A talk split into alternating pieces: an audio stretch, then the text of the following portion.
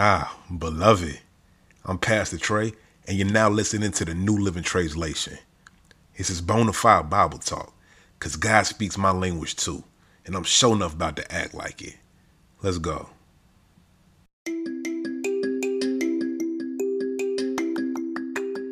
Season two, baby.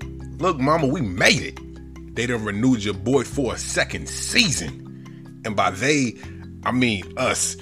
Cause the only people we gotta answer to is three black men. And Rob and Sam may tell me not to keep going. So I guess this is where we at now, huh? If this was like a real show with a real big budget, this is probably the time where we would recap everything you might have missed in season one. But number one, it's not. And number two, this podcast is about the Bible. So if you want to know what you missed, you can probably start in Genesis and work your way through, I guess. I don't know. Eventually you'll run into some of the stuff we talked about. Or you can probably just go back and listen to the whole first season. It's only going to take you a couple hours because I've been making podcasts with people with short attention spans.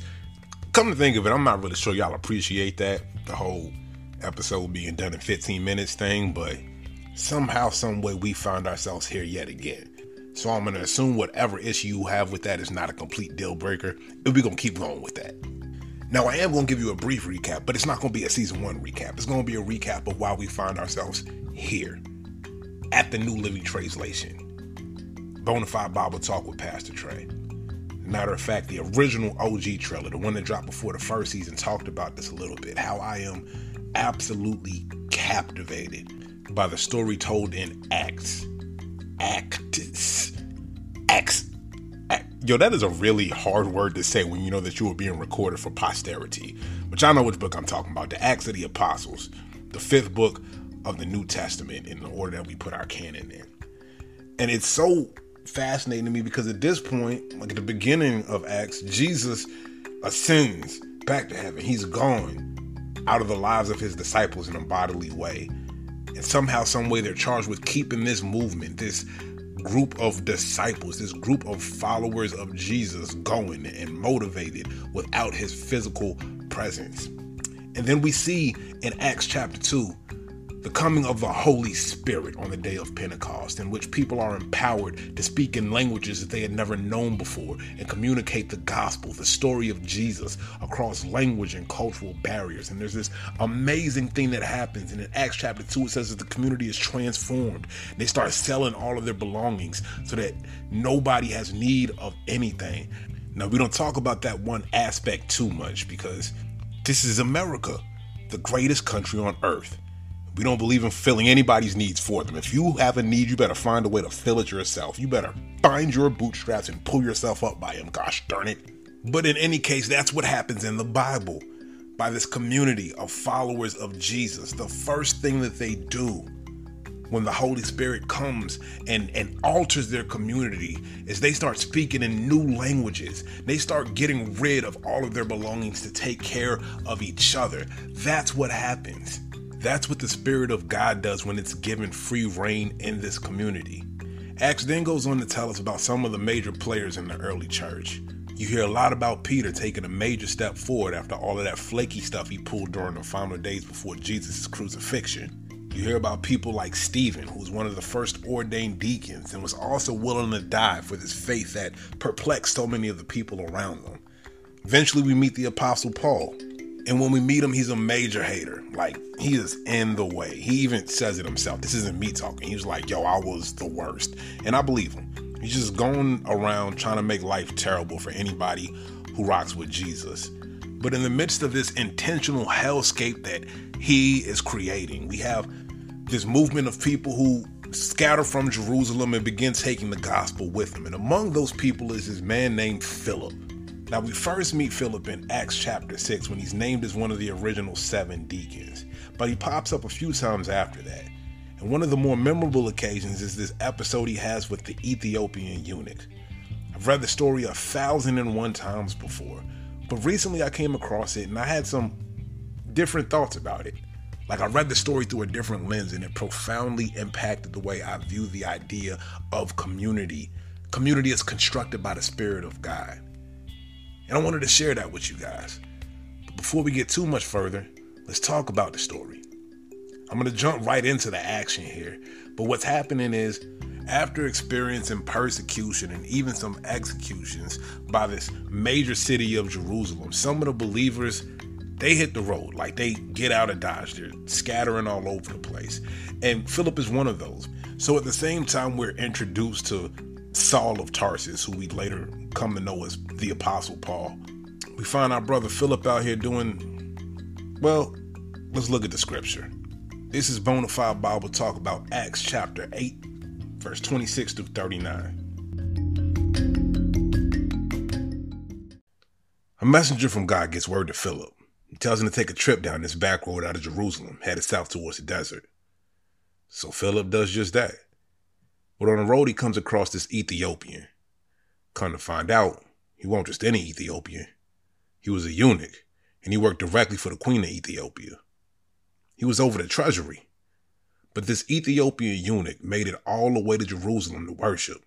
And he was on his way back home now. Cruising in the carriage, he's working his way through the writings of the prophet Isaiah. At the same time, the Holy Ghost told Philip to check that carriage out and hang tight. So he runs up to the chariot and he hears this Ethiopian eunuch reading from Isaiah. He butts in. Yo, you know what you reading? I mean, not really the eunuch replied. How am I'm supposed to get all this if ain't nobody here to break it down for me? So he invited Philip to hop in the whip and kick it with him.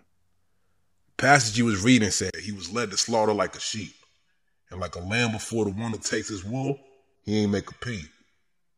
They dehumanized him, he ain't getting no justice. You ever hear of any kids from him? They wiped his whole existence off the earth. The eunuch asked Philip, was the prophet talking about himself, or was it someone else? Philip seizes the opportunity. He starts from that same scripture and flips it to talk about the good news of Jesus. As they riding down the road, they come upon this bit of water. The eunuch goes, Look, we got water right here. Tell me, what's standing between me and getting baptized?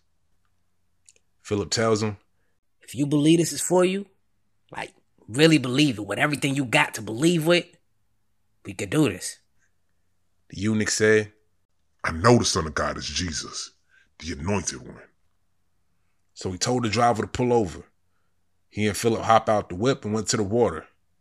And Philip baptized them. When he got up out the water, Holy Ghost took Philip out of there. Eunuch ain't see him no more, but he went on rejoicing anyhow.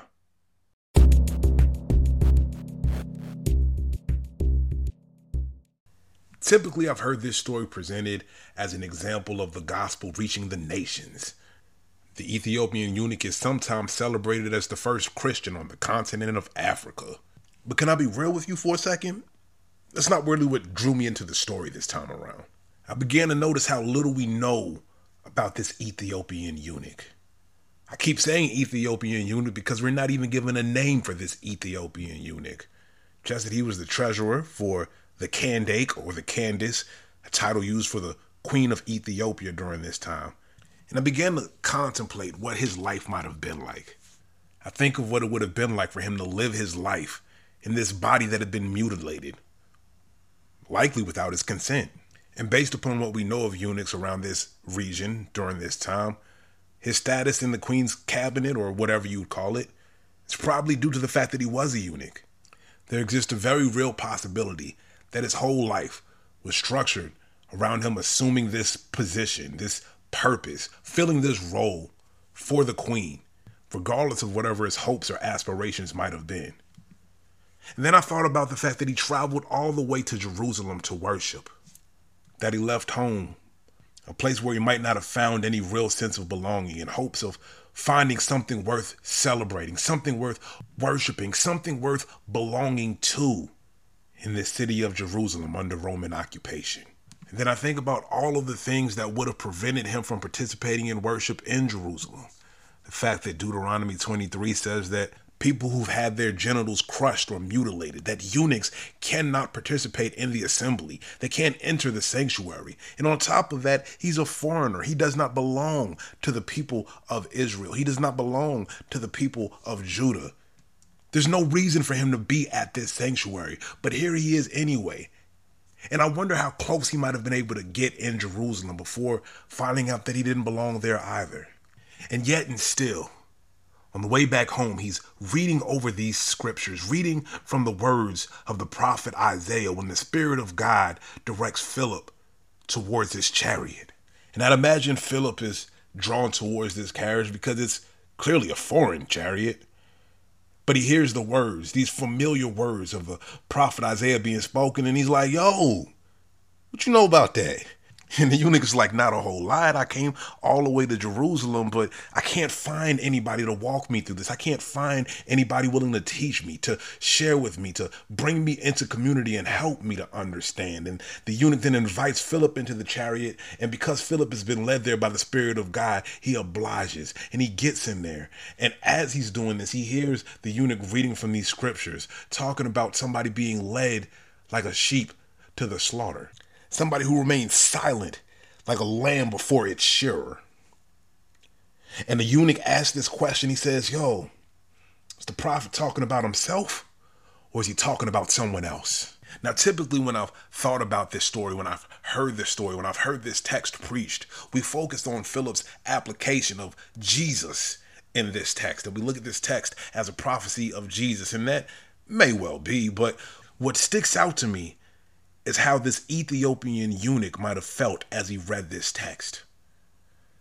As somebody whose whole life had been lived as a subject, somebody who had literally been led before the shearer, had his whole identity changed and wasn't allowed to say anything about it, just had to serve. See, Isaiah speaks of this suffering servant as the one through whom the new kingdom, this new promise, this new reality of God would be revealed.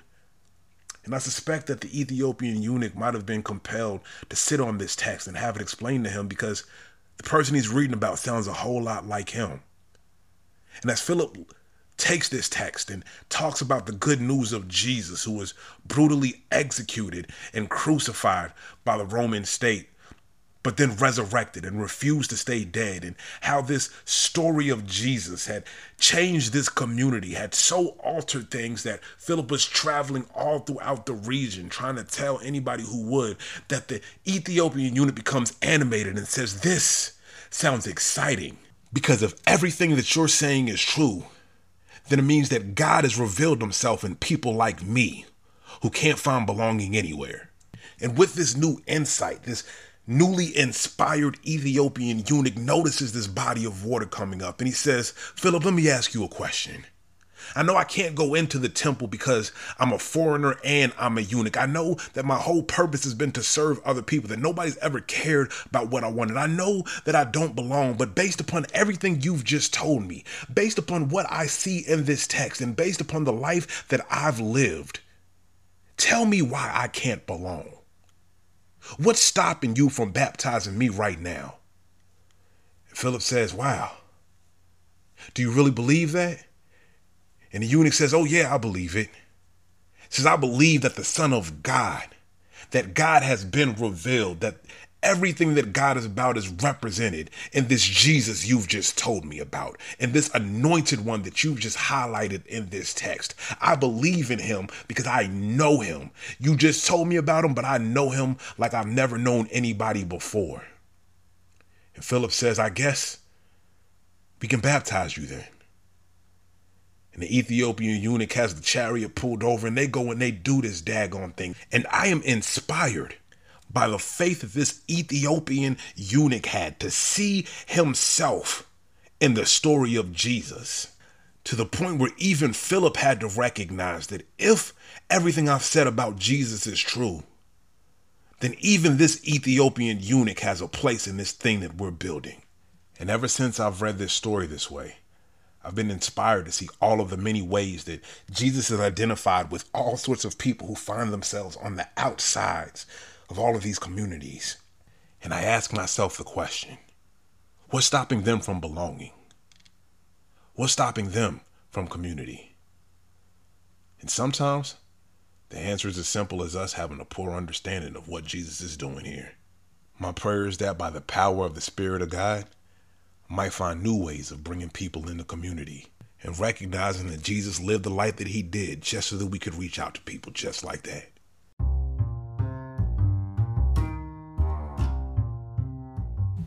Translation is a production of Three Black Men, the podcast about theology, culture, and the world around us. You can follow us on Twitter at Three Black Men. That's the number three, not spelled out, Black Men. You can find me on all social media platforms at Pastor Trey05. That's Pastor Trey05. Don't send me no Facebook request though. Like I don't be over there. That's the bad place. This work has been made possible by a community of folks who've chosen to show their support through generosity. You can join us at patreon.com slash three black men. Spell three out that time though. Patreon.com slash three black men.